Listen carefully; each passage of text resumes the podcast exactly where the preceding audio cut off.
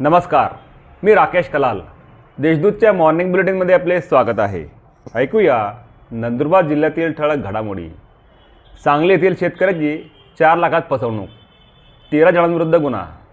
मुकादम व कामगारांनी ऊस तोडणीसाठी सांगली येथील शेतकऱ्याकडून चार लाख रुपये घेऊनही ऊस तोड केले नाही व पैसेही परत दिले नाही.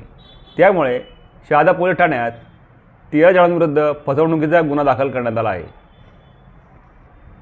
नंदुरबारात उद्या गवळी समाजातर्फे सगर उत्सव. संगणक आणि इंटरनेटच्या युगातही वीरशैव लिंगायत गवळी समाजात शेकडो वर्षापासून सगर उत्सव अर्थात पशुधन पूजनाची परंपरा आजही कायम आहे. म्हणून दरवर्षी दीपावली पाडवा व बलिप्रतिपदानिमित्त मुख्या प्राण्यांचा सगर उत्सव नंदनगिरीचे आकर्षण ठरत असते. यावर्षी दिनांक सव्वीस ऑक्टोबर रोजी या सगर उत्सवाचे आयोजन करण्यात येणार आहे. चिनोदा परिसरात कापसाच्या उत्पन्नात घट येण्याची भीती. तळोदा तालुक्यातील चिनोदासह परिसरात कापसाची मोठ्या प्रमाणावर लागवड करण्यात आली होती. मात्र ऑक्टोबर महिन्यात झालेल्या परतीच्या वादळी पावसामुळे कापसाच्या उत्पादनात घट येण्याची भीती व्यक्त करण्यात आली आहे. अस्तंबा ऋषीचे यात्रेकरू परतले.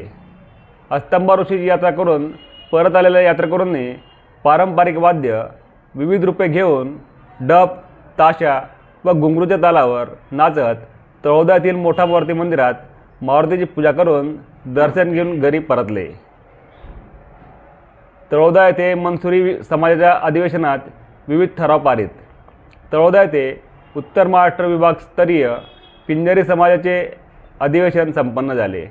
समाजातील विविध अनिष्ट रूढी परंपरा यांच्याबरोबर अंधश्रद्धा समाजातील शिक्षणातील मागासलेपणा कौटुंबिक स्तरावरील समस्या आदी विषयांवर चर्चा करून तसे ठराव पारित करण्यात आले. या होत्या आजच्या ठळक घडामोडी. अधिक माहिती आणि देशविदेशातील ताज्या घडामोडींसाठी देशदूत डॉट कॉम या संकेतस्थळाला भेट द्या.